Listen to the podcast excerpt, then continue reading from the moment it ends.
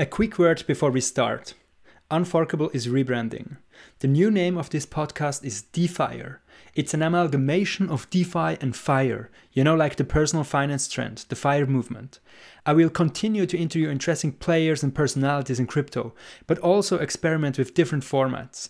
Anyways, if you are already subscribed on Spotify, Apple Podcast, or wherever you listen to this, you don't have to do anything. The only thing that will be changing for you is that the logo is changing over the coming days. So look out for the new DeFire logo when the next episode drops.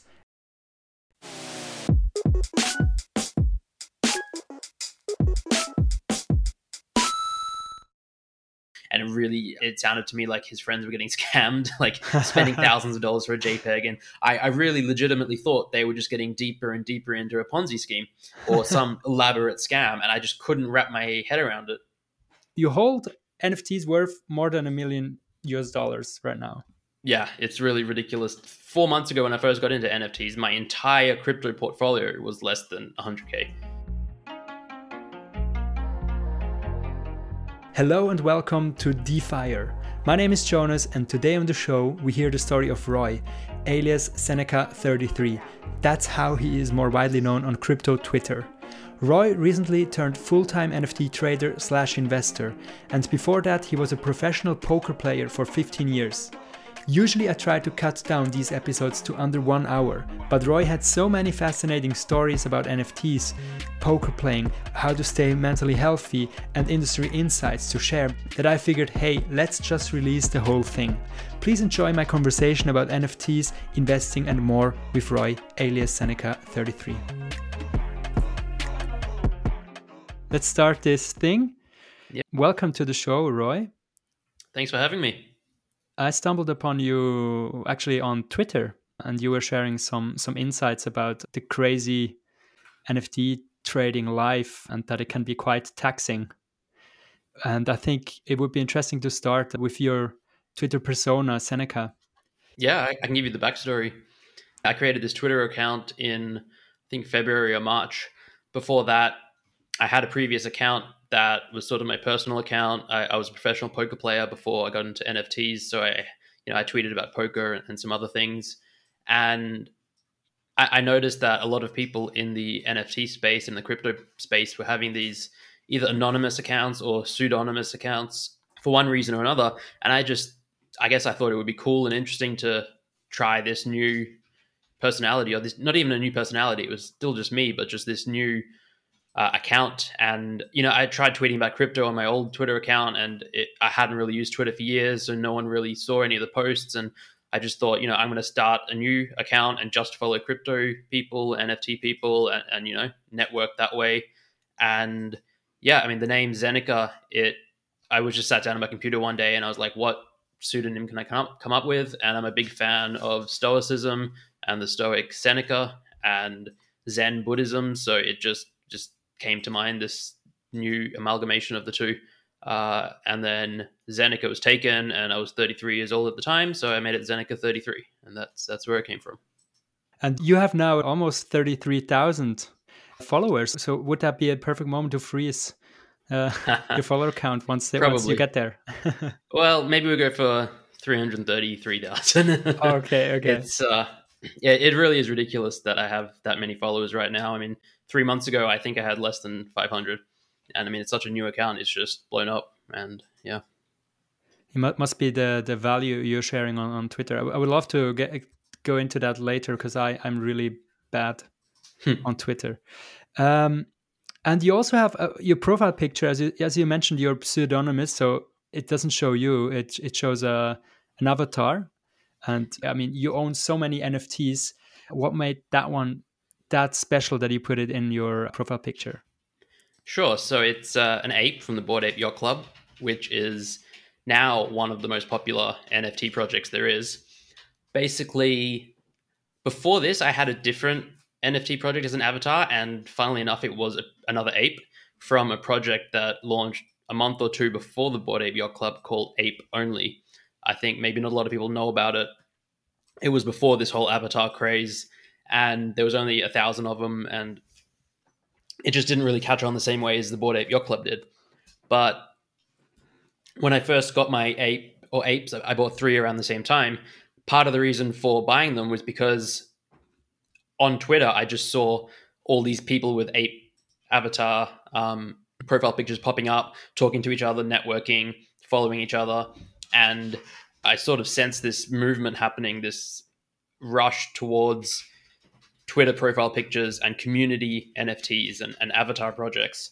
And so, because that was a big reason for me buying an ape in the first place, I, I pretty quickly changed my avatar to an ape, and it's basically been there ever since. the The only difference I've made is uh, a couple of weeks ago, I had my friend Jamie create like a back. Oh, he he took my ape and put it on like uh, an Art Blocks background. So now I have a uh, Ecumenopolis is the the Art Blocks project that's the background of my avatar.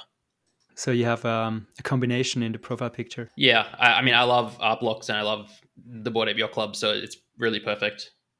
I think we have to dive a little bit deeper into those projects afterwards.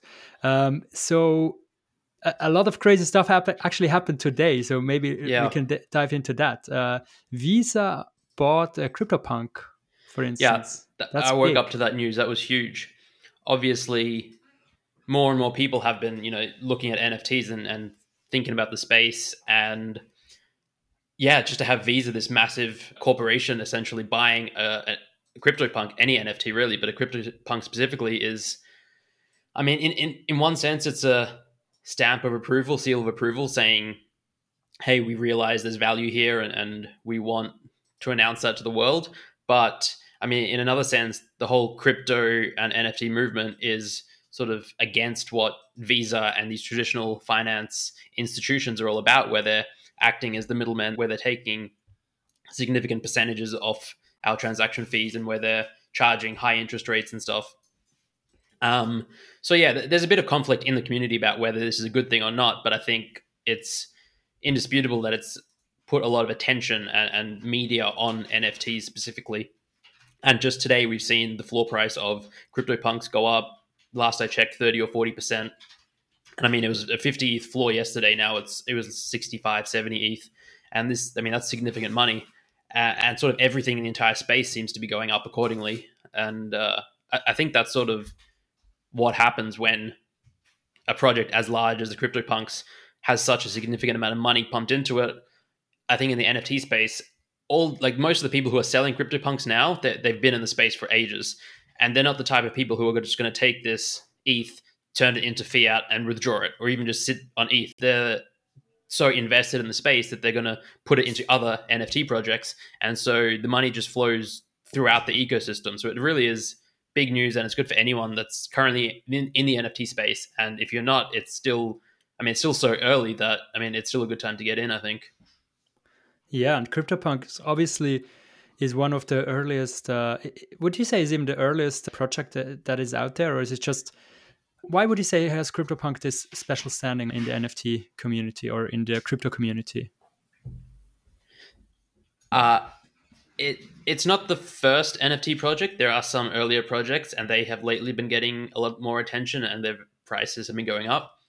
But it's sort of the first project that went really big and mainstream, and, and this first avatar project where people started using these CryptoPunks as status symbols and as identities and it, it sort of became a culture in and of itself and and it's just thought of as like a pivotal point in the NFT timeline. It, it, was like the first project that really gained traction. Yes, there might have been some previous projects, but they were sort of lost and forgotten about, and they're only being dug up like lately in the last several months. Whereas CryptoPunks, you know, over the last 12, 18 months, even when they were first released, people, some people at least, saw the value in them, and like it's, it's proof of concept really um, is what they are. Uh, everything that we look at in the NFT space now probably own, owes something to the CryptoPunks. And you also just today or yesterday tweeted something, and you basically showed this crazy spreadsheet of all your NFTs. I, I assume you know, like what you're personally holding. No, uh, that's actually I I tweet out every day a spreadsheet of well, two usually. One is just all the projects that I'm tracking. So it's the floor price of CryptoPunks, Bored Ape Yacht Club, all these avatar projects, some generative art projects. And then the other one is just art blocks specifically. And So it's not necessarily what I'm holding. I do own a lot of the things that I, I put on the spreadsheet, but some of them I don't own. But I, I put them out there because I know people who follow me are interested in tracking those prices. All right, and just just to remind the people, uh, what exactly is the floor price and the the, the ceiling price? Just um, for people who might not be familiar with that term. CryptoPunks. Uh, no, no, not not the number, just what, oh, the concept. Exactly okay, so how, how you measure it. Yes, of course. So the floor price is basically the if you wanted to buy, say, a CryptoPunk, and you went into the secondary market, the floor price is the cheapest available CryptoPunk or the cheapest available NFT of a set collection. Uh, so uh, I'm looking at it right now. Uh, the current lowest priced punk available is 66.6 ETH. So 221,000 US dollars if you wanted to buy one. Uh, and then it just obviously goes up from there. Some are going to cost more because they're rarer and have different traits and, and things like that.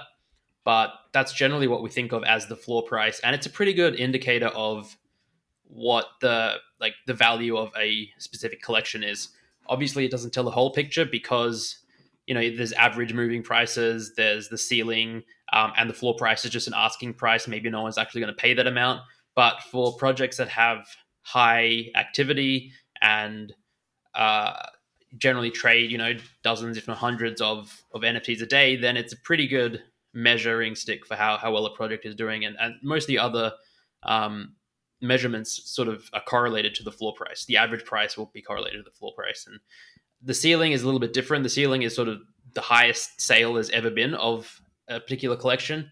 Um, and so, I mean, that's just a different thing, and different collections are going to have different ceilings based on I guess how rare the rarest thing in a collection is. So with CryptoPunks, you have aliens, and they're just like extraordinarily rare. Uh, I don't know the exact percentage off the top of my head, but there's very very few of them. Um, and so some some some of them are selling for like five to ten million dollars, and or if we use ETH, say like four thousand ETH. And then in the Bored Ape Yacht Club, it's another project where the floor price is really high. It's 25 to 30 ETH at the moment. But because of the way the sort of the traits are laid out and the rarities are, there's no one ape that is going to be so, or like once, like handful of apes that are going to be so rare that they're going to fetch thousands of ETH, like, or at least that multiplier of the floor. Mm-hmm. Um, so the ceiling of the Bored Ape Yacht Club, I think the highest sale has been, it might have been today at around 400, 500 ETH, which is still a lot of money, but it's not millions. Yeah.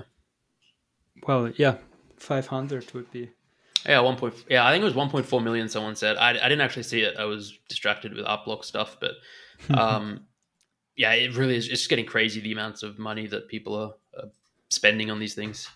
I think we have to explain what, what are rarities, etc. How I understand it is, it's like let's take the example of CryptoPunks. Then some have like glasses, some have a hat, some have like a cigarette, uh, etc. And then people are figuring out how many of those exist and then with the aliens you mentioned i think there's around 8 or 12 out of 10,000 different ish CryptoPunks, right? Does that sound yeah, about something right? like that. Yeah. It, yes, yes, it does. It's they're extremely rare, and I mean it's it's like any collectible in the world in history. The the rarer a thing is, the higher price is paid on it and uh, is placed on it rather, and you know that's for whatever reason, supply and demand, or status symbol, a bit of both. Um, but yeah, generally the rarer a thing is, the more it'll it'll cost. And and apparently today also someone bought a pixelated image of a rock. Yeah, so that's another thing that's been happening lately. These things called ether rocks. Um, I have not been following them closely, except that I know that they have been going for ludicrous amounts, like hundreds of ETH.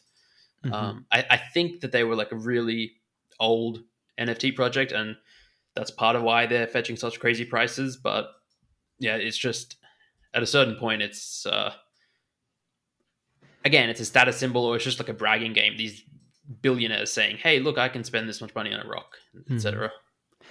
And I think it's safe to say that the last couple of months, or maybe even the, the, the last year, was all about NFTs, right? Could you for people who who are you know not in the NFT game, who m- might have heard about CryptoPunks, might have heard about this new thing NFTs. The, maybe they have seen the the NBA Top Shots. But can you paint the picture with also with numbers, like you know what has been happening in, in terms of like price appreciation? Um, you know like s- some things you bought let's say a couple of months ago you bought them for for pennies and now they are worth a couple of thousands of, of dollars do, do you have some examples that you would be comfortable sharing I can give you the craziest example. I mean, I'll give you two examples. One is the less crazy one, and that's the Bored Ape Yacht Club. So I bought them, I would say roughly three months ago, and I paid 0.5 to 0.7 ETH. ETH, I think, I, I can't remember. It was probably around 3,000 ish at the time. Uh, and now the floor price of those are around 25 to 30 ETH. So that's 50x, let's say, in three months on you know a non insignificant investment. That's if we're talking US dollars, that's uh, you know a couple thousand, close to a hundred thousand now. The other more crazy example is a piece of art called Fidenza. So Fidenza is a project on the Artblocks platform. Artblocks essentially allows artists to release generative art, which is uh, art created by code. So the artist will write some code. Uh, it'll it, when the user goes to the website and, and mints it or buys a piece, essentially it uses their unique, like a unique identifier, and creates this new piece of art based on the code. And uh, yeah, I mean, it, it's just I, I, could spend an hour talking about art blocks, but mm-hmm. essentially they were minted for 0.17, I believe, at the time, and this would have been early June. And the floor today is close to 200 ETH. So I mean that's that's math that wow. Yeah. It's, it's just ludicrous. Earlier today there was a sale for 1000 ETH, the highest sale on Art Blocks, and it's like three and a half million for a single Fidenza. And there's a thousand of them, or 999 if we're being very specific. And yeah, they're just so coveted and I guess desired by the community now. Um, they're, they're a mixture of great art, uh, technological, you know, some like amazingness and status symbol and scarcity now because there is only 999 compared to say 10,000 punks and things mm-hmm. like that. Um, I actually I actually had four, but I sold three of them a long time ago. Um, yeah. Oh well. Wow. But but okay. So these and the apes would be the ones that you, you know, like you had the biggest return so far. Yes, I would say art blocks in general. So not just the Fidenza. I own two to three hundred pieces on art blocks. Um, Fidenza is by far the most expensive of those. Most of them are, you know, within the one to ten ETH range, but uh, yeah, a lot of them I bought for fractions of an ETH. So uh, that plus the bored apes is yeah where I'd say I'd have the most gains. That's absolutely mind blowing. And you it just really right now we had to postpone this interview for for a little bit because you were minting again on art blocks some, some new artworks. For, and just for people, minting means basically you are creating the artwork. You are. It's the first. Well, you you're, you're, you're, paying. You're, you're you're basically buying the art, but it's not just buying it because wrapped into the process of buying it is the creation of the art. So yeah. yeah, the artist has written the code. When you click the mint button, it uses some randomization or pseudo randomization to create the art like sort of in real time and that's what you're paying for so you don't actually know exactly what you're buying you have some mm-hmm. idea of what like you can see some sample mints but yeah you're, buying it's, it's a bit like um, they always say it's like an uh, like an art blocks vending machine or a lottery where you you know you pay some money press a button and you don't know exactly what's going to come out but you have like some idea mm-hmm. And is is it um, without wanting now to go too deep yeah. into the details? But I'm really curious if you mint on art blocks. Uh, I, I, mean, I guess the artists before they must have done thousands or a couple of test runs to see yeah. what kind of art comes out. But the rarity is there also like is is that like statistically you know like provable what kind of rarity is out there? Is it more like a feel? Ah, a lot of them are yellow, and I have the only one which is purple. So mine must be probably a bit more valuable than the yellow ones. Does it work that way, or is there more like statistics that you can go through that are provided by the artist, or or maybe you know crowdsourced by by the community? Yeah. Uh, a bit of both, actually. So the artist will include traits for each mint.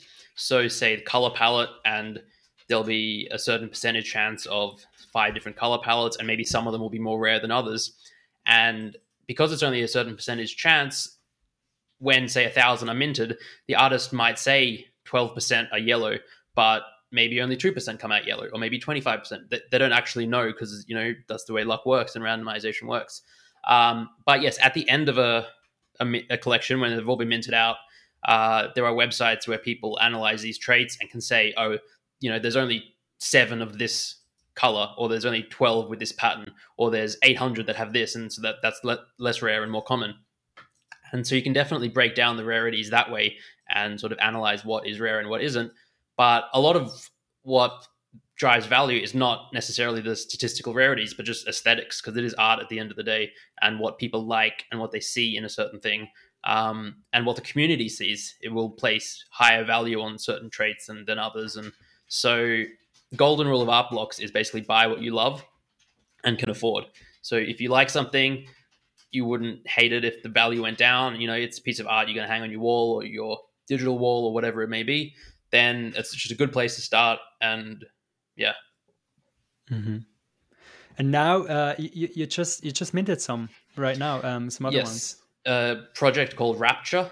It, it is a really interesting and exciting project to me. It looks different than almost than most other things in art blocks. Maybe there's some similarities to one other collection, but um, yeah, it's just really cool and amazing. Like the I've seen, I haven't like we, as you said, I just mentioned before we jumped on the call, so I haven't looked through the whole collection. But the ones that I've seen, there's like a really wide diversity in in mints. So, but they all look great, and so that's like the mark of a good collection is when you can mint out 500 or a thousand and have them look like they all belong to the same collection, but they're all individually unique and they all look good. So the color palettes work and the layouts work, and it just it's just a really cool collection. I'm excited to see, I guess, what value the marketplaces on them. And you know, if it places a lot of value, then the ones I minted are going to be worth more, and that'll be great. And if it doesn't, and the prices go down, then I'll be looking to buy some because I place a lot of value on them.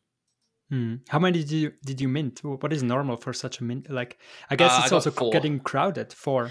It is getting crowded. Yeah. So, um, yeah. It, so they have this Dutch auction style now. So say go back two months ago when even maybe a month ago, if you wanted to mint something on art blocks, they would say this project is being released on this day, the price is 0.1, and essentially there'd be a huge gas war.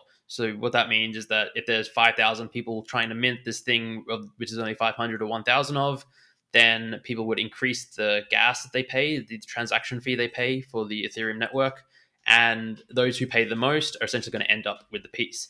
And for a, piece that costs 0.1, the effective cost might be 0.5, 0.6, where with most of that money going to the miners. Now they've introduced this Dutch auction method where they say the price will start at say two or three ETH, and then every five or ten minutes it will drop. And that way, people who can afford or want to pay more can mint at a higher price without the gas war, and the market sort of decides what fair market price is for a certain piece. And mm. so that, that's what has happened lately, and it has curbed the craziness. Like there aren't that many people rushing in at, at the immediate price, but with this drop there was. So thousand mints. I I got four. I use multiple wallets, which I mean some people do that, some people don't. It's uh, up for debate with how ethical or, or moral or whatever that is. But um, I know that many people do it, and I don't necessarily feel too bad about it.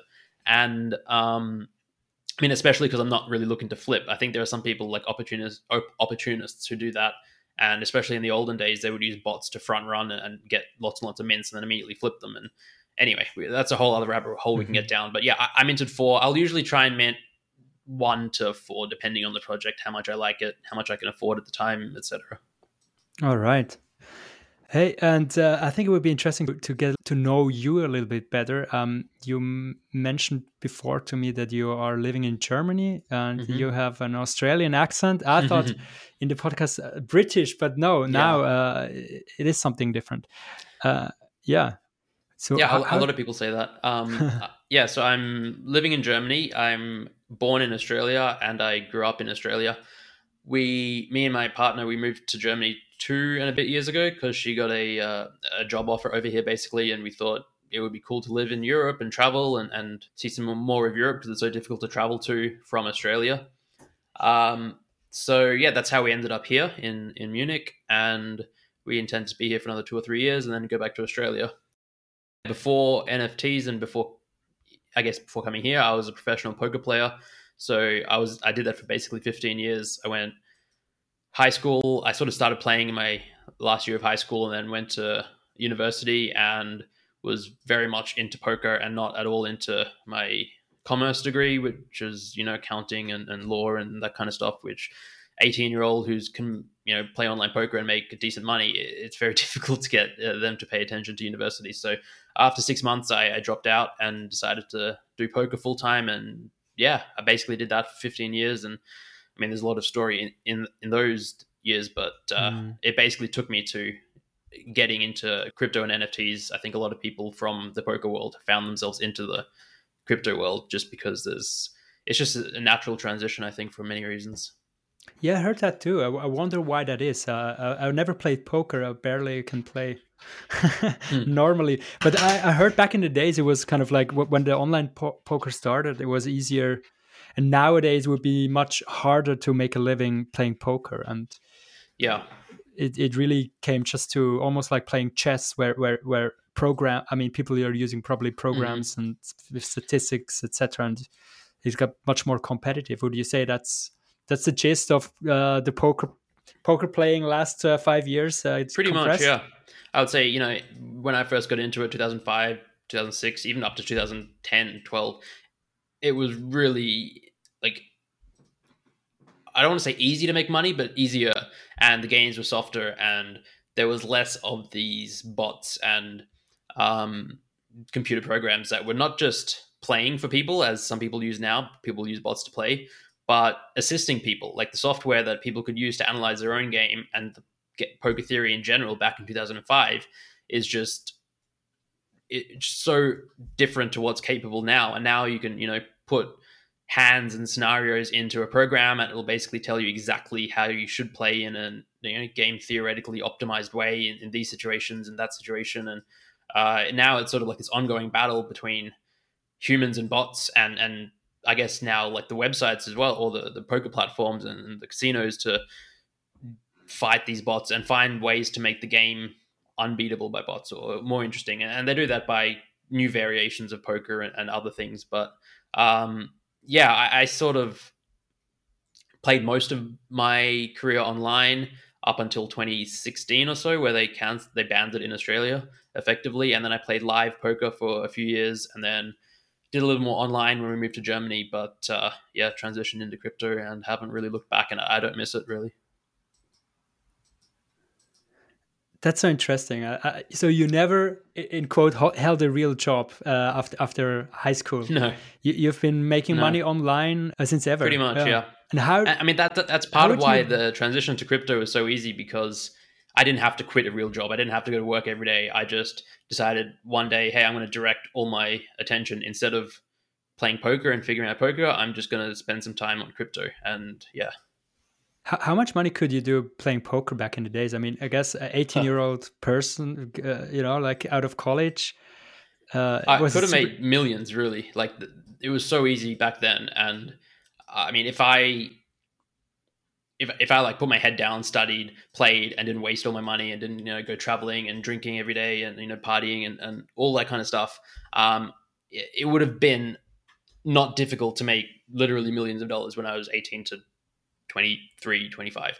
Um, but I was lazy and I didn't do any of those things. I, I, mean, I did to some extent and made decent to good money, but um, yeah, I mean, there was plenty of money to be made, and many people did make tons and tons of money and continue to make tons and tons of money at poker.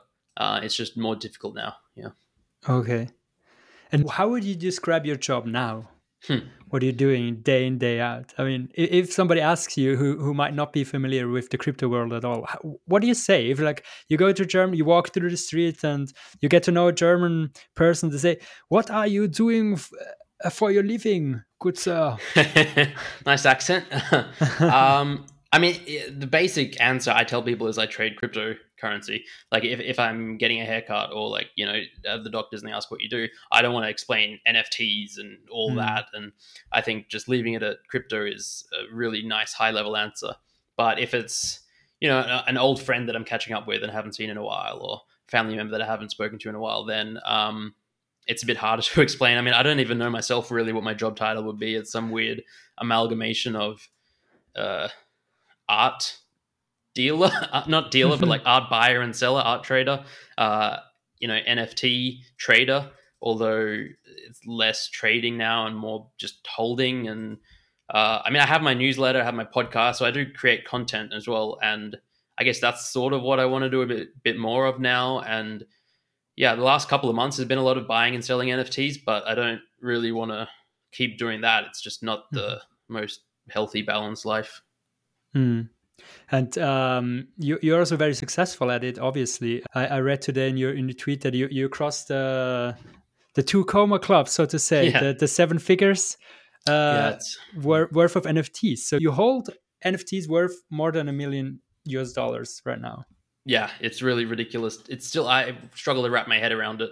Um, like I, I actually calculated my portfolio today for the first time in a month or six weeks, and it just doesn't feel real yet. yeah, I mean, I because imagine. like four months ago when I first got into NFTs, my entire crypto portfolio was less than 100k, and hmm. uh, you know, I had some NFTs, I had some Ethereum, I had some Bitcoin, I had some altcoins, I had some shitcoins, I had all sorts of stuff, and yeah, I mean, it was doing okay, but ever since getting into NFTs and having the whole NFT space explode, and I guess I was early enough. I mean, we still are early, um, but yeah, the amount of money and new people coming into the space who are willing to pay 10x, 50x, 100x what I paid for things a few months ago has just really increased the value of my holdings more than really more than my wildest imaginations even a few months ago. That's yeah, I mean, to be honest when I hear this I think man, I missed uh, the train totally on that one. A lot of people and, sort yeah. of did cuz I mean they saw it happening and maybe didn't dedicate the time and brain space into understanding it and maybe they thought it was a fad and was going to come crashing down. And you know it very well may have. There was no no way of knowing that this is where it would have led to. Um, but yeah I, I don't think you've missed the train. I don't think anyone has missed the train. I think we're very early still. Like in the grand scheme of things i think nfts are going to change everything in the world so. And it hasn't really started I mean, NFT is such a broad term as well, right? Mm. I mean, it could mean basically anything.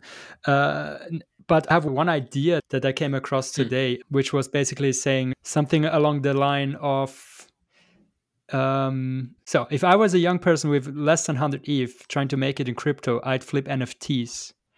It needs relatively low capital requirements uh, with high chance of multiples.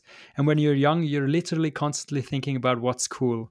So you have like a good asymmetric opportunity and edge. What do you think about that? Is that basically what you did? did, did have you always known what is cool, what is going to be cool yeah, in mm. the future? Is that like a trait was, that you need was, as NFT trader? Was that quote by GCR?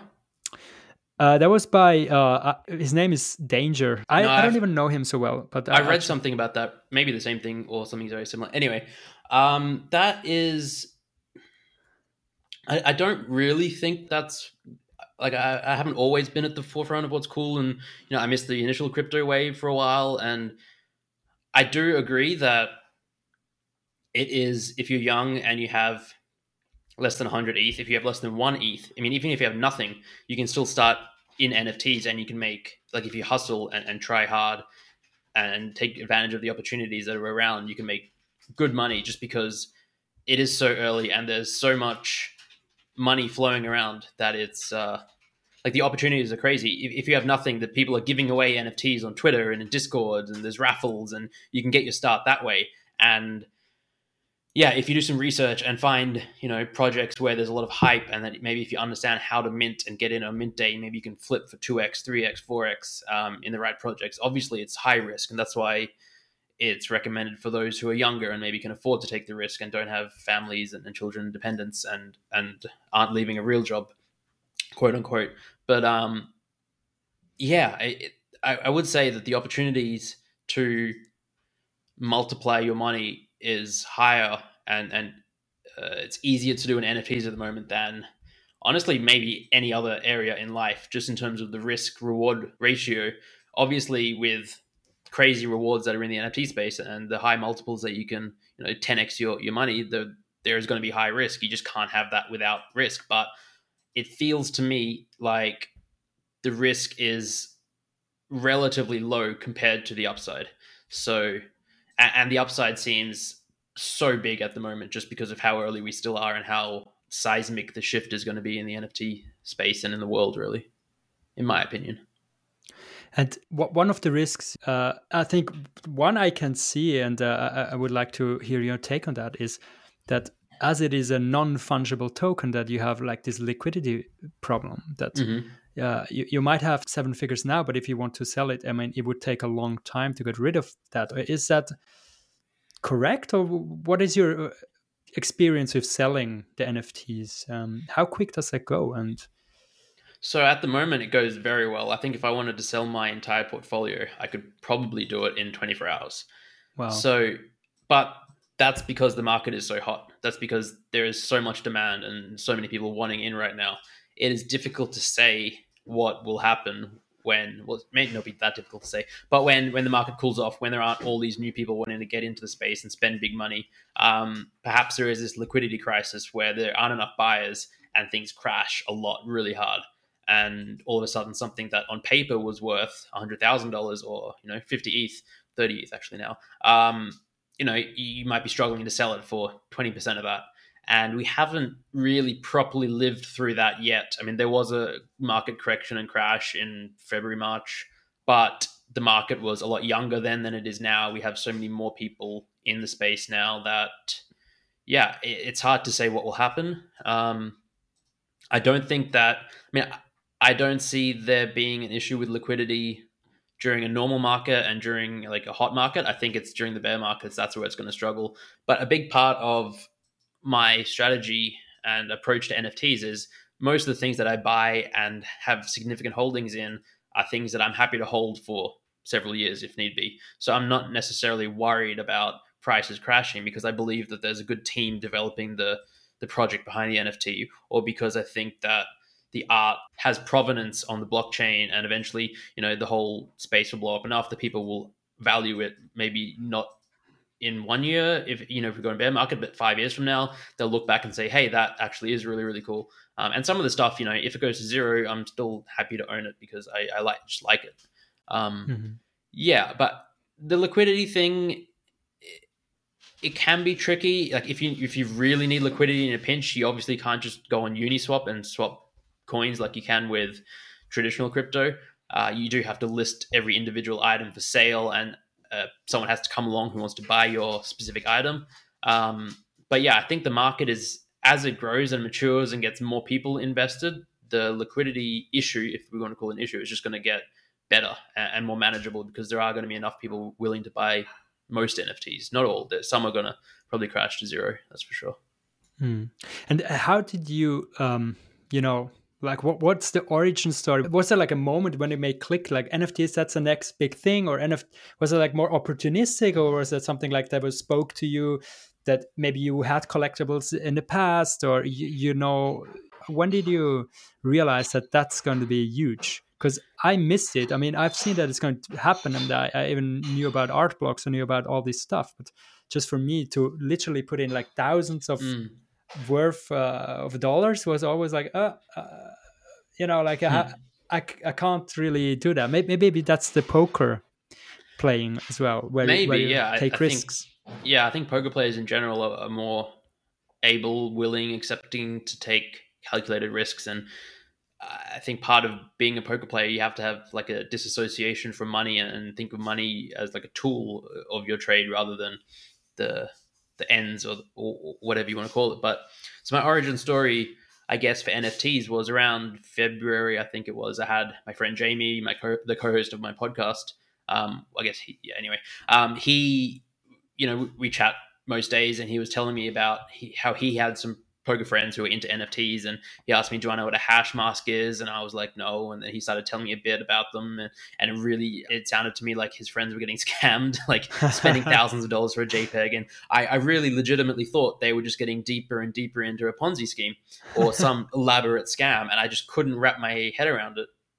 But you know, after a couple of weeks of this, maybe a month, I realized, you know, these are smart people. I know that they've been very successful in poker and in other areas of life. Um, maybe I should spend some more time figuring out what's going on. And so I read some articles, uh, I think one specifically by pa- Packy McCormick, Packy M. He, he writes a Substack called Not Boring, and he had an article called Power to the Person or Power to the People. And it's sort of about the creator economy and how NFTs can change all that and will change all that. And that really resonated to me. And it made me realize, hey, this is not a scam. There, there's real tech here. Uh, and you know, I, I, sort of got into the space a little bit. Then I was still into into poker a little bit, and I was still getting into traditional crypto. And I like the idea of altcoins and and all that kind of stuff. And I was really just exploring all avenues. So maybe I got a handful of NFTs, but nothing crazy. And I mean, the NFT market back then wasn't going crazy either. So you know, you buy some stuff and the price doesn't really go up or down over a few weeks. It's not really interesting or exciting. And then maybe around April is when it, it started really picking up momentum again, April, May. And, you know, I had a few things and they were going up in value. And yeah, I mean, th- there wasn't really a, a, moment where I said, hey, NFTs are the future and that's where I'm going to dedicate everything. I just sort of naturally, I guess, maybe, maybe with the traditional crypto market crashing, there was not much happening there, not much excitement for a couple of months. And I was still not wanting to go back to poker. So I was like, what's going on in, in crypto and NFTs, I guess, is just where cool people were hanging out and chatting about things and fun stuff was happening. And yeah, the Bored Ape Yacht Club, I started hearing about them on Twitter and everyone was talking about them. And I bought some apes, and honestly, the rest is history. Let's go into the Bored Ape Yacht Club for a moment. I think that's super interesting as well because, uh, and correct me if I'm wrong, how I understand it, what I heard about them was, um, well, we already talked about CryptoPunks and that was the first kind of like avatar project where people started using the CryptoPunks on Twitter and on social media mm-hmm. um, as a profile picture. But obviously, as it was one of the first ones and one of the most well known ones, uh, it, a lot of people were priced out. And then mm-hmm. suddenly there was like this new project, which was quite similar, around the same amount, around 10,000 ish, mm-hmm. um, different traits and really a different look and feel though like there's apes a little bit edgy mm-hmm. uh, etc and the community formed around that project and they got super valuable overnight as well and i think uh, what i heard is that the CryptoPunks people were not so happy about that in the beginning um, is is that more more or less right or uh, I, I hand to word to you you you know the story the best yeah uh, that's pretty accurate i think it wasn't overnight that they became successful and valuable. So they launched, I don't remember the exact date. I want to say the end of March. Uh, and they didn't actually sell out for like a week. So they sold out maybe a few hundred, and then they just sort of was dormant for a week. And then one night, crypto Twitter started buying them and talking about them, and everyone started aping in. And uh, that's sort of when they really took off. But maybe for a month, the floor price didn't really go crazy. It was sort of in this 0.2 to 0.6 range for a lot of it. And so that's still sort of affordable for people to get into. But this was when I guess people were really t- embracing the community aspect, changing their Twitter profiles. The community was getting bigger and bigger and bigger. And I'd say around this time is when a lot of people who had been in the space for you know years and maybe had punks and punk avatars they weren't necessarily hating on the apes or the project, but they may have been skeptical that there was going to be long term value. And it, it, could have just been a bubble or a phase or just a project that died down because we saw with hash masks that, you know, value went crazy and then came crashing down. And, you know, there were avatars previous Avatar project that didn't really take off in the same way. Um, there, there had been these these phases and these NFT projects that, you know, almost like had bubbles burst where prices went up and then came crashing down. And obviously the apes were different, but I don't think it's wrong or was wrong for uh, the punks to be like skeptical of their success or the chances of them being successful. Um, but yeah, as you say, a lot of people newer to the NFT space wanted some sort of avatar NFT like the punks had, and they were priced out because basically for all of this year, it was somewhere between 30 and 100,000 plus to get a punk. Whereas, you know, for a few hundred to a few thousand, you could have gotten an ape for a long, long time. So yeah, it, it sort of created this community out of newer people to the space.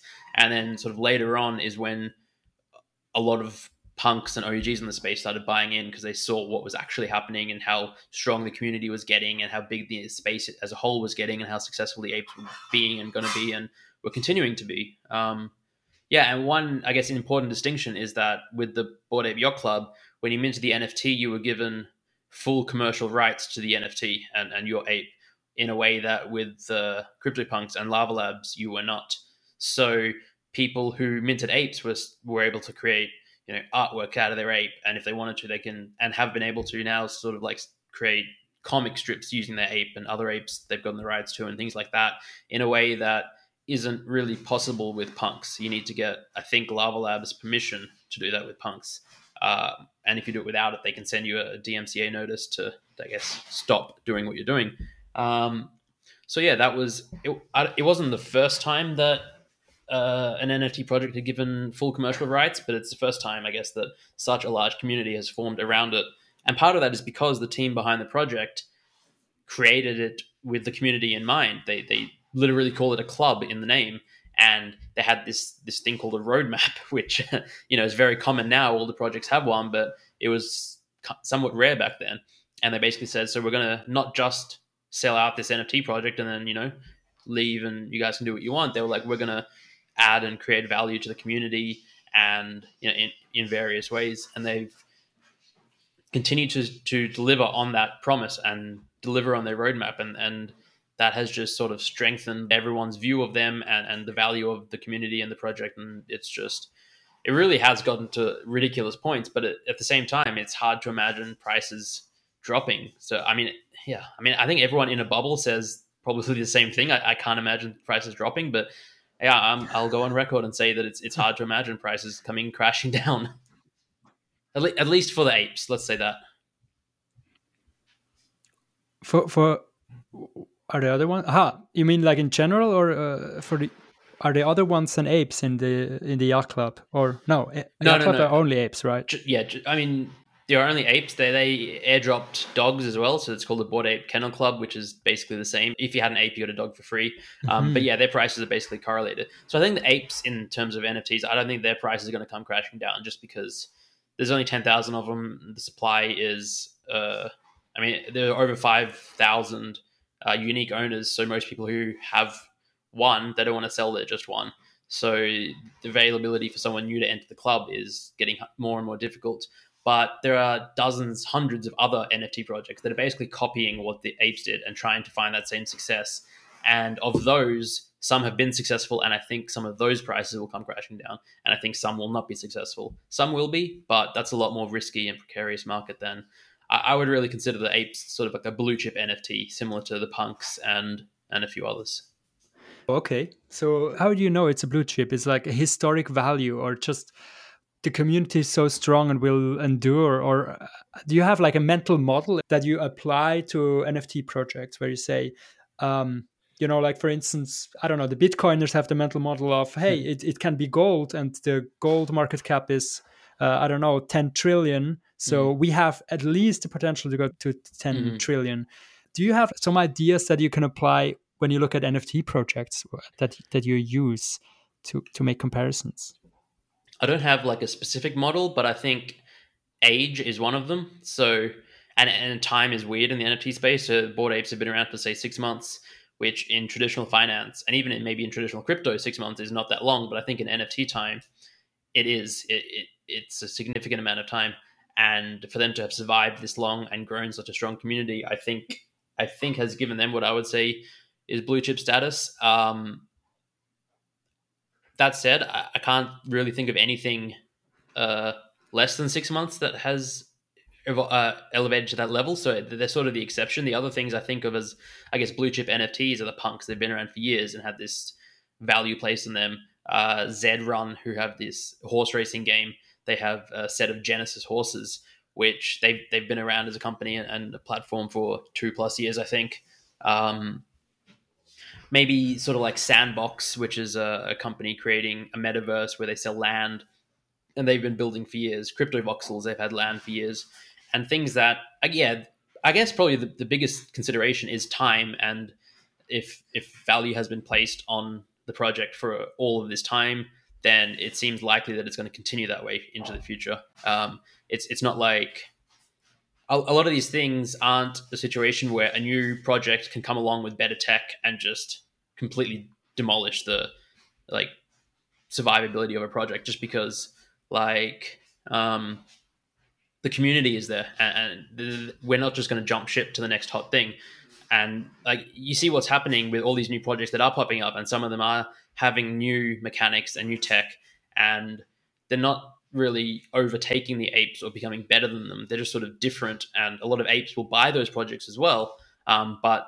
still consider apes their og and i think if anything uh, apes and punks the og i think if anything all these new projects are just sort of elevating the original ones to to new heights. And we're seeing that with the prices uh, accordingly but it, it seems to be such a cultural thing. I mean, when we talk about the, the, the Bored Ape Club, they were basically, or how I understood it's almost a little bit the counterculture against CryptoPunk. Mm-hmm. You must be so rich that you have a, a mm-hmm. that you kind of outprice. Couldn't that the same thing happens that like let's say a new generation comes online they they obviously they also cannot afford now a Bored Ape they will just start something new and if enough people have this as a profile picture then uh, you know, you almost look old probably if you have an ape. Yeah, no, it'll, it'll definitely happen. And we're seeing it happen. Say the Gutter Cat Gang, that's another project, and they've got a floor of several ETH now, but they had a floor less than one ETH for a long time. Now they're, you know, they're becoming less accessible, and new projects are launching. Um, but I don't think that this is going to hurt the apes and overtake them in terms of floor price. Just the way, just like in the same way that the apes didn't overtake the punks, and and it didn't hurt the punks to have the apes be so successful like the punk floor price was 15 to 20 ETH. Now it's close to 70. Ape floor price keeps going up. Punk floor price keeps going up. If a new project comes along and it keeps going up, then I think more money will flow towards apes and punks. So it's sort of, yeah, I, I don't see a new project coming along and being so successful that it takes money away from the apes. I think it'll add to the apes and, and the punks. Oh, okay. It's also it's kind of validating the model also of the yes, exactly. avatar. Yeah. And I think um, avatar projects like the apes and the punks, etc., was one one thing you mentioned earlier. The generative art project, art blocks. Yeah. So that's really more towards, I would say, art. Mm-hmm. Uh, it's about the visuals. It's about maybe the provenance of the the artist. Yeah. The artist has a name, is already somebody in the space. Mm-hmm. And what what else is there? What, what kind of NFTs are out there? Uh, so a big one that I think we're we're seeing some of and going to see more of is gaming NFTs. So people spend billions, maybe trillions of dollars a year uh, is the worldwide gaming industry, and they'll, they'll buy games, they'll pay for their skins and weapons and upgrades and all sorts of stuff, and they have no real ownership over these items. And with NFTs, we have the ability to give people ownership over these items, so they can resell them, so they can take them from one game to another game, which is technology that we will get one day. I mean, we sort of already have it. And if you have a really cool item in one game or metaverse, you can take it elsewhere in a way that you can't if you have a really cool thing in Fortnite. You can't take it to uh, Call of Duty or World of Warcraft or whatever big game you want to you want to take it to. And so, I mean, that's one aspect of gaming NFTs, uh, just having ownership over your your items, your cosmetics, but uh, we're seeing with say Axie Infinity and Zedrun this sort of play to earn aspect where people can play and earn in-game currency that's real world currency as well. And the more they play the more currency they can earn and, and translate that into like essentially a job and we're seeing that i mean there's massive communities in the philippines and other countries where you know maybe it may not be worth it in a lot of uh, western countries to play eight hours a day for 25 us dollars but in the Philippines, that is a significant amount of money and can really elevate people out of poverty, even or just to a, new level of uh, financial independence. And it's possible because of these play to earn mechanics and because there's someone somewhere in the world willing to pay them for this video game asset or this good that they're creating out of their, their work and time. Um, but, yeah. No, that's that's that. Uh, I I don't know how to feel about that because you know like gaming is about relaxing and kind of uh, you know like pl- spending your time and wasting time right and then you have people in the philippines uh, basically working to play. Uh, but what what is the value creation there? I mean, it, it's a little bit dystopian to think that there's people like almost like in sweatshops hmm. playing a game, not enjoying it, but just making a living playing a virtual game. How do you feel about that? I mean, obviously that's not uh, uh that that's a specific case. It has mm. nothing to do with the general NFT space. But I think that could almost be something out of Black Mirror. Yeah, I mean, it, it I don't think we're anywhere close to that point yet. It's we we could see a world, I guess, where that becomes a reality. Um, I mean, at, at the moment, it's like the amount of money that people are able to earn and that are earning playing these games is. I mean, and again, no one is forcing them to play the games. It's like the opportunity is there. If they want to, they can play and earn this amount of money. And yes, I can understand that there is a, a timeline in the future where it becomes dystopian. But I think in a world where that happens, we'll probably have a lot more worse problems. But you know, it's hard to say whether this will cause that or that will cause this.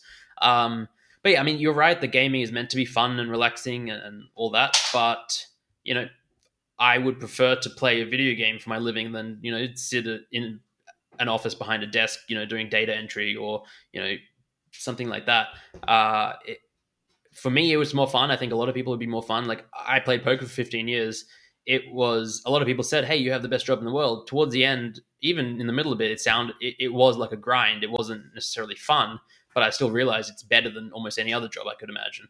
So, yeah, gaming is meant to be fun, and I think it still is. But yeah, I, some people also enjoy the grind of games. Like there's people who play uh, Pokemon Go, for example, and, and they'll play 12 hours a day doing certain tasks, quests, and, and, and they're not getting any financial gain. They just do it because they enjoy it or they they like the rewards and being best and top of a leaderboard and getting hmm. experience mm. and that kind of stuff. And yeah, I mean, I, I think there is a a line that is blurred. It's a lot of it is going to be figured out as we go along. I mean, this is all new territory for us, but I think the opportunities and the the tech is there to allow for fascinating, interesting opportunity like situations, I guess, for for all.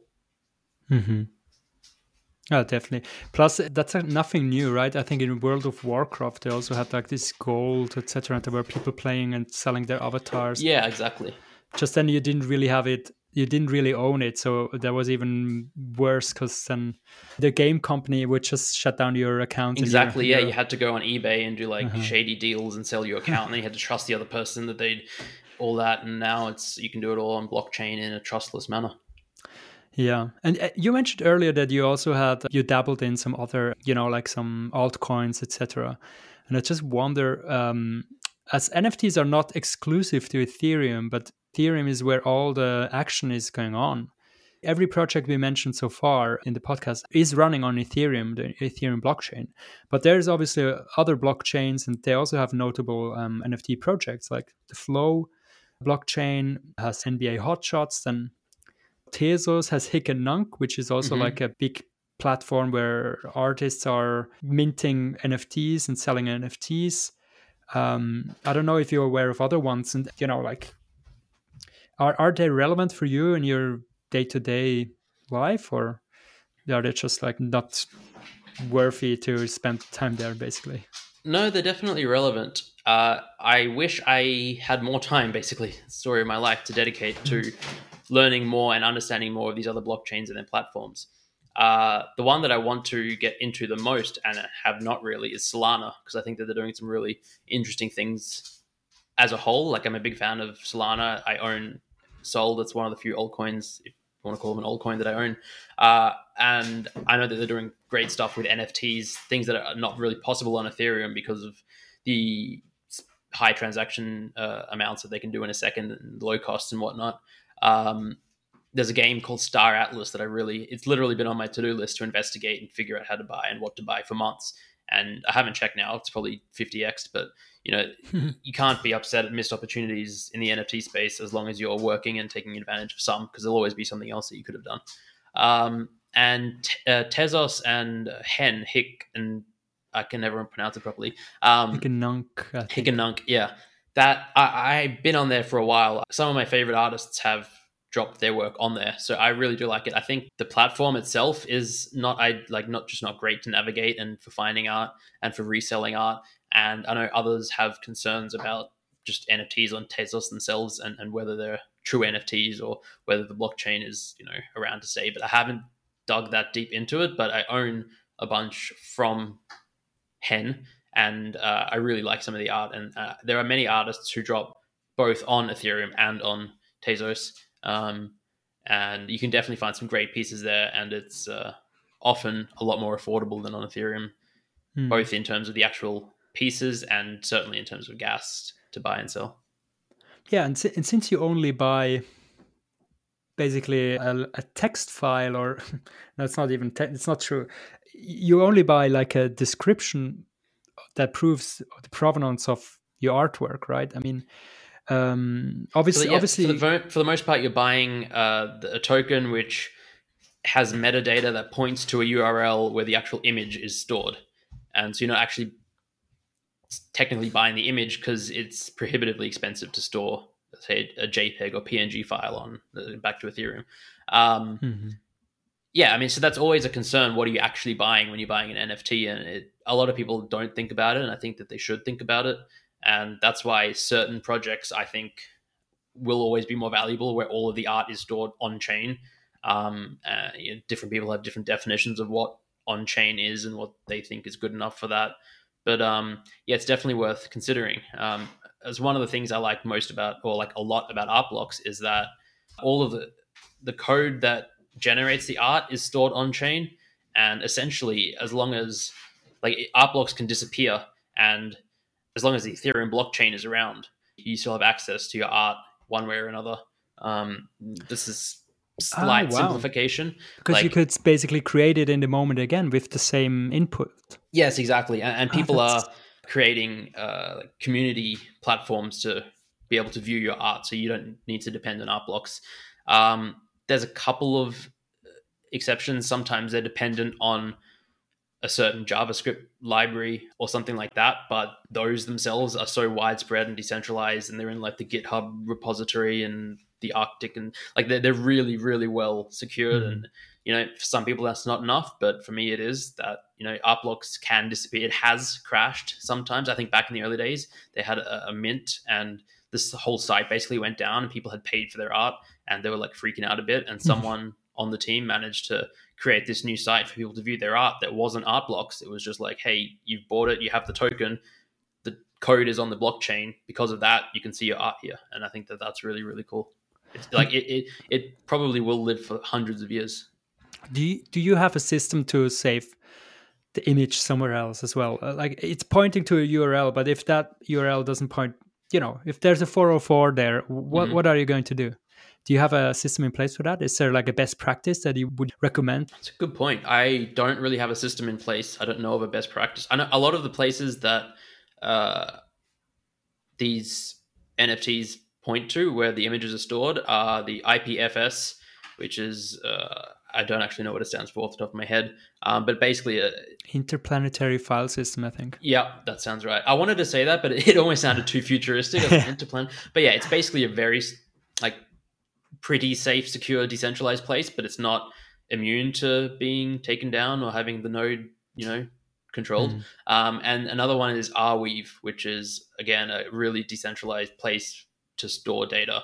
Um, I, I'm not savvy enough to know the technicalities of how it works, but for, for many people, that's enough. If your image files are stored in one of those two places, I save on my PC the image files of a lot of my NFTs. Not all of them. I don't have a system, but generally, if it's something that I really like and I'm going to use just in day to day, if I want to use it in Twitter, if I want to send it to people, I'll store it on my PC mostly for convenience, just to have it. But yeah, it's not a bad idea to start backing up the images. But I guess the thing is, if if the place the NFT is pointing to disappears, then maybe some of the value of the NFT disappears as well. But yeah, Oh yeah, then Yeah. you probably couldn't really trade it so well. Probably not. But at least for your own sake and sanity, to Mhm. have the the image is is good to have. Yeah, I, I think you should do poems as NFTs. That you could have it all on. Someone has. Oh, okay. I think So- they're called Ether Poems. At least that's one of the projects. But yeah, I remember them being really successful a couple of months ago. Oh, cool. It's really cool, and and like pixel art is something you can have all on chain because it doesn't cost as much to store, Mhm. say, hundred pixels as you know a big The- image file. The punks are now on on chain, right? I think. They're not. yeah, I don't know exactly. I did upgrade or something. yeah, they're I think for all intents and purposes on chain, but there are Mm-hmm. some purists who would say that they're not technically all on chain. Once I wanted to do an interview with, with about Hashmask because one of the founders of Hashmask is in uh, quite close Mm. to Zurich and Zug. Uh, I figured out who who, who it was. Um, he's not officially kind of like known, and he, Hmm. he doesn't want to give an interview. So I, I, I but I, I- went deep there, and uh, uh, what happens is like you start to to go down that rabbit hole, and Mm. suddenly something happens in you, and you want to own a piece of the NFT. You know, like I, I think it's Yeah. whenever you spend time on researching, you suddenly want to have it. And I was thinking about putting a considerable amount of money in there just to buy some stuff. Mm. And then I talked to my to my wife, and she was like, "You can't do that, you know. Yeah. Like, uh, uh, it's not just my money; it's also her money. Of course, so yeah. I, I- I couldn't do it. And also now I'm happy that I didn't do it because the project dropped. Yeah. Uh, and something similar happened with Meebits when, when they started. So Mm. it seems to have a really bad nose for NFTs. Yeah, I think they've both bounced back quite a lot, but I don't, Oh. can't remember.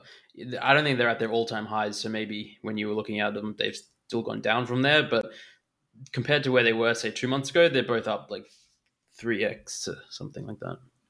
Yeah. Because everything is up. But why Yeah. would, for instance, Hashmasks? I mean, they were earlier than the, the Bored Ape Yacht Yeah. And they also had like a very interesting community. Well, I don't know Mhm. how interesting the community is, but I mean, they were also in New York and they had a billboard somewhere. And Yeah, so, what makes, for instance, this community less vibrant and successful than another community? I can't say. Like for part of it, it like well, partially I wasn't really around when Hashmasks were first released in that whole community. I came in like sort of just after that. Um, yeah, it, there's sort of this X factor lightning in a bottle thing where you can't necessarily quantify or explain why this project was so successful at this time.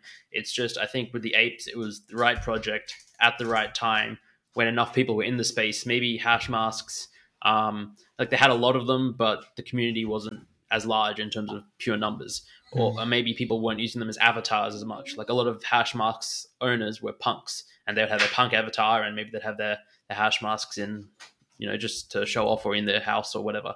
Whereas with apes, it was just this, yeah, just this perfect storm where it just hit at the right time. People on Twitter were using them as avatars. There were so many new people coming into the space, and it just really resonated. Um, yeah.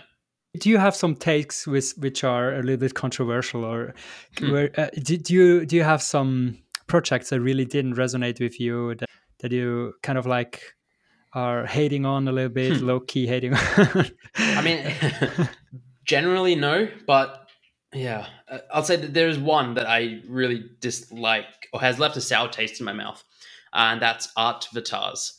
So they're a project that launched. They were sort of before the Bored Ape Yacht Club, and it was the first project that I was pretty excited about getting ready to mint.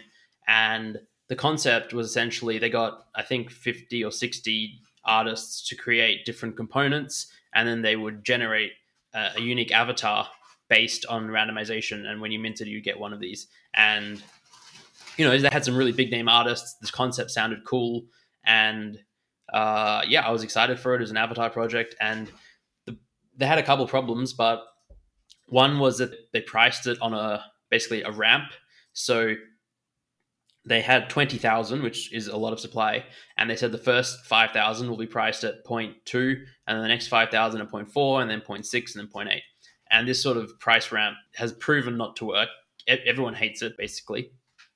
I mean, if you get in the first 5,000, great, you get in the cheapest price. But then who wants to pay double that just because they're a little bit later? They don't get anything else or different or better. So essentially, what happened was they sold out the first 5,000 and then sales stalled. And maybe they sold out 6,000 in total out of 20.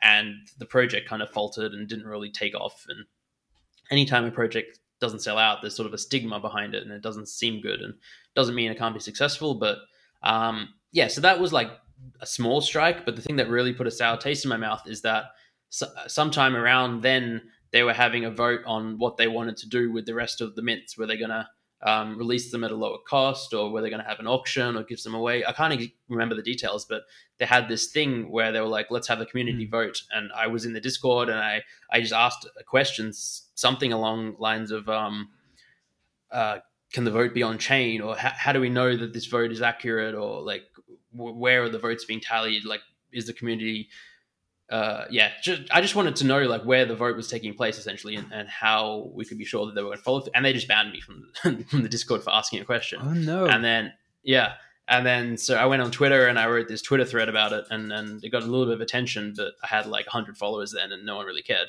Um, and yeah, I mean, and the like the guy behind the project banned me on Twitter, and and yeah, they just hmm. didn't want to listen to feedback, and I think the project has struggled ever since then for many reasons. But um, it's a shame because there, there were a lot of great artists, and I really wanted to support the project, and and no, I ended up selling, and, and I haven't really looked back. But um, yeah, I mean, it, yeah, it's about as close to a controversial take as I can get. Yeah. okay. No, that's interesting. Yeah. Uh, I have to yeah. have to look that project up, and uh, yeah, it it was sort of bef- before the Bored Ape Yacht Club came along and just sort of started this new era of, of projects. And yeah, you, you also mentioned it, and uh, I think you're quite open on Twitter about, you know, like uh, the ups and downs of, of obviously this lifestyle and the mental tolls it also can have on you or, or on mental health. Because, I mean, it's relentlessly fast. Every yeah. other day, there's a new project. There's FOMO, there's uh you know uh, even even just like manually handling um uh, waiting for the right time to mint and then kind of like going on MetaMask and hmm. doing all the stuff and the i i had experiences where it just doesn't work and you get mm-hmm. mad um can, can you share what, what do you do to stay mentally stable in, in, in this high pressure environment or, or just paint a picture what it is like to be an nft trader or you were a trader and hmm. you, also alluded that now you're changing a little bit your your strategy. Yeah well i'm trying not to do it as much now. I, i'm not doing as much now just because it, it is exhausting and it is is difficult to do for because if you really want to do it well you kind of have to be online 16 hours a day all the time because if you're not you'll miss opportunities. Sometimes often the best opportunities you just hear about a project three minutes before it mints out and you have to run to your pc and mint a thing and you have to make last minute very like quick decisions based on very little information. Oh is this a good project? Should i mint it? Is there enough demand? Am i going to be able to flip it? Am i not? Do i like it long term? And uh, and then sometimes you decide not to mint and it goes on to you know moon lots and sometimes you mint and then it just tanks and you realize well i shouldn't have FOMOed in. And then if yeah it, there's a lot of regret and a lot of fomo and you know what could have been and things like that when you're dealing with significant amounts of money that you could have made or that you did make or that you lost or could have lost it can be difficult to deal with on a mental scale. And i think i'm fortunate in that coming from playing poker professionally for 15 years the the monetary swings never really affected me super significantly. I, am able to mostly disassociate myself from the swings. Uh, but even then i still have days where you know either I, I, lose a bunch of real money or like implied money and my portfolio goes down. Um, or I see everyone on Twitter talking about a project that they minted and has 50x, and I decided for one reason or another not to mint, or I didn't even know about and it completely slipped me by. And you have to realize, oh well, I missed that one. And it's it's not easy to do, but I think experience helps. So obviously my background has helped me. And if you're new to the space, then more time spent in the space will probably help and, and getting that experience. Um, realizing that we are still so early and there are so many opportunities everywhere. So even if you miss one, even if you missed a 50x or 100x, there'll always be another one. Like maybe in five years' time, I'll, I'll have to stop telling people that we're still early and that there's new opportunities. But I think for the foreseeable future and for probably at least a few more years, that there's going to be so many new opportunities in this space. Like we've got avatar projects now, we've got gaming NFTs starting to take off. I think the next two years are going to be big on gaming NFTs. And then if you look into the future, NFTs are going to, you know, infiltrate the real estate world, the medical world. Every industry is going to have some tie back to NFTs, being able to have this provenance and proof and blockchain record of, you know, anything really is is valuable. And uh, yeah, if you're in the space now and you just keep a level head and you know just don't lose all your money on one risky trade or one risky buy. And you you know you try and invest here and there and grow your bankroll and portfolio. Um, or even if you do none of that and you just sit back and you just learn and see what's happening and do some research and you know you have a normal job and you just wait for an opportunity that you know is good or you, you build an opportunity you create something. Um, yeah I, I, think that realizing there's infinite opportunities is is really helpful. Um, but yeah ultimately i think taking breaks is good taking time off like i'm going on vacation in a couple days and i'm basically trying to completely disconnect um, which we'll see how i go but hopefully yeah, I really I think I need it to recharge my batteries and just to sort of uh, get a grip on reality again. Because being in the NFT space so much, you just lose all semblance of what's really going on in the world and what's really important in life. And yeah, take breaks mm. and yeah. Mm. Wow. Yeah. Exercise, I, I, eat well, sleep well. All those normal things obviously help as well. But yeah. Yeah. Since you have seen so many projects, so many NFT projects, and you really kind of like developed a, a feel for the market and what works, what doesn't work. Um, if you were to launch an NFT project, or for anybody out there maybe listening wanting to launch an NFT project, what would be your tips for them, or what would you do to run a successful NFT project? Hmm. I think uh, probably the biggest piece of advice I give most projects these days because they a lot of people come to me for advice. Uh, obviously, I don't know what projects are going to be successful and what aren't because a lot of things are outside of anyone's control. It's just the right market loving it, the right people on Twitter talking about it, etc. But I think keeping things simple, I think, is really important. I think a lot of projects now trying to do too much. They have this elaborate roadmap. They complicate things with burning mechanisms and deflationary tokens, and you know they they have uh, you can stake your NFT or you can. I mean, yeah, the, it's cool to see them trying new things and it, it opens the possibilities for what's capable. But I think generally, if a project is just simple, it's more likely to be successful. And yeah, just find something that you're really good at and do that. And yeah, I mean, it, it really is hard to know what's going to work and what's not with the market these days. There's so many new projects, like literally dozens a day being launched. Most of them are going to fail. It's just like realize that if you're trying to launch an NFT project now, you need to be special you need to be different you need to be simple you need to be easy to understand easy to yeah uh, market and easy just yeah i don't envy anyone trying to launch an nft project right now basically okay yeah and building a community it seems to be such an important yeah, piece of the puzzle community is huge yeah um having a- active mods in discord having a good social media presence on twitter and reaching out and having you know giveaways and promotions and, and doing cool things like that. Um, they're all useful and beneficial and helpful. Uh, but you know you can do all of that. And you can still be not successful just for whatever mm. reasons.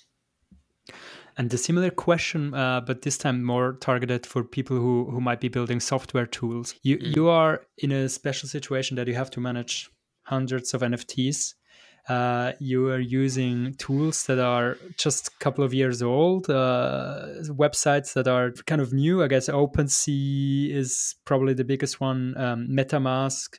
Mm-hmm. What is a tool that you wish would exist that would make your life easier? What is the most um, annoying thing when you have to handle buying, selling, or managing an NFT portfolio? Uh, if someone can create a tool where it can track every like just track every purchase and sale and tell me how much tax I have to pay. I think everyone in the world would love that because yeah, we're all in the NFT space dreading conversations with our accountants. I I have two actually that I have to get back to this week just because it's so messy and difficult and uh, do, trying to track it manually is a nightmare.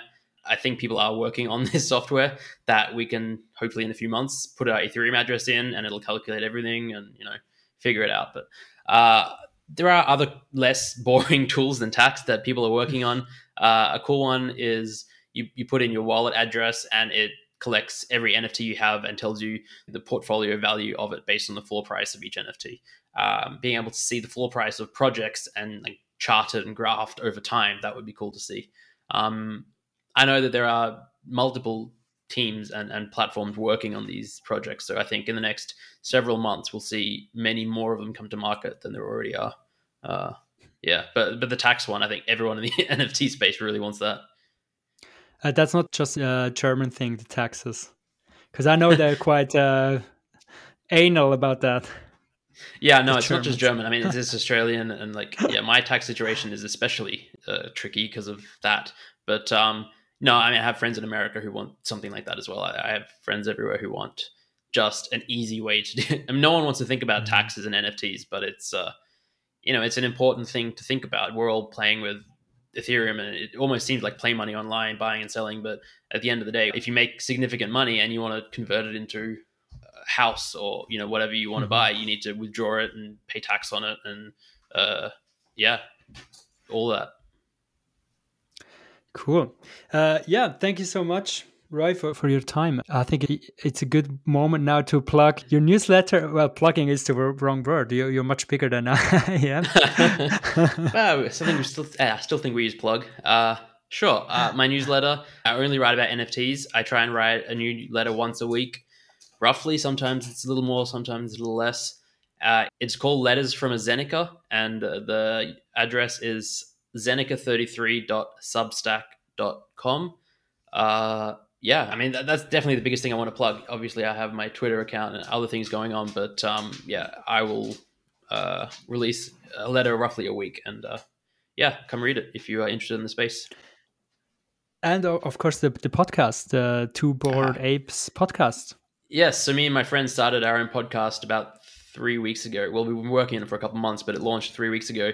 We have the third episode coming out tonight. Uh, yeah, twoboredapes.com is where it is. It's it's just uh, yeah, me and him. We've been friends for 15 years. He was a professional poker player too. We love talking about NFTs, and we had talked about doing a podcast for many years, but we didn't really have a good topic or subject matter uh, until now. And uh, yeah, it's just us talking about what's happened in the week and, and uh, breaking things down, I guess.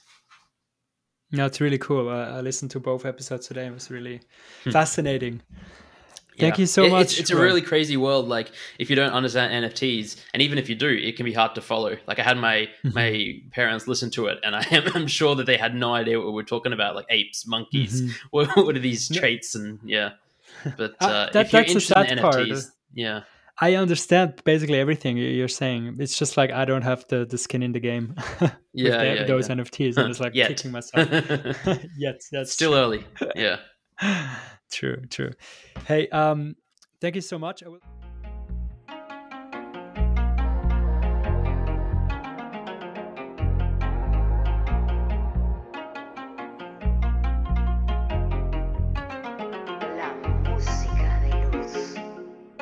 If you enjoyed the episode, please make sure to leave a review. It really helps other people finding the show. I appreciate it a lot. Also, shout out this amazing beat is from Luke, uh, written L U K Z Beats. You can find his beats on YouTube. He's a really nice guy and let me use this beat. Um, yeah, enjoy. I, I will let the beat run for a moment, enjoy, and then um, see you next time. Welcome to DeFire.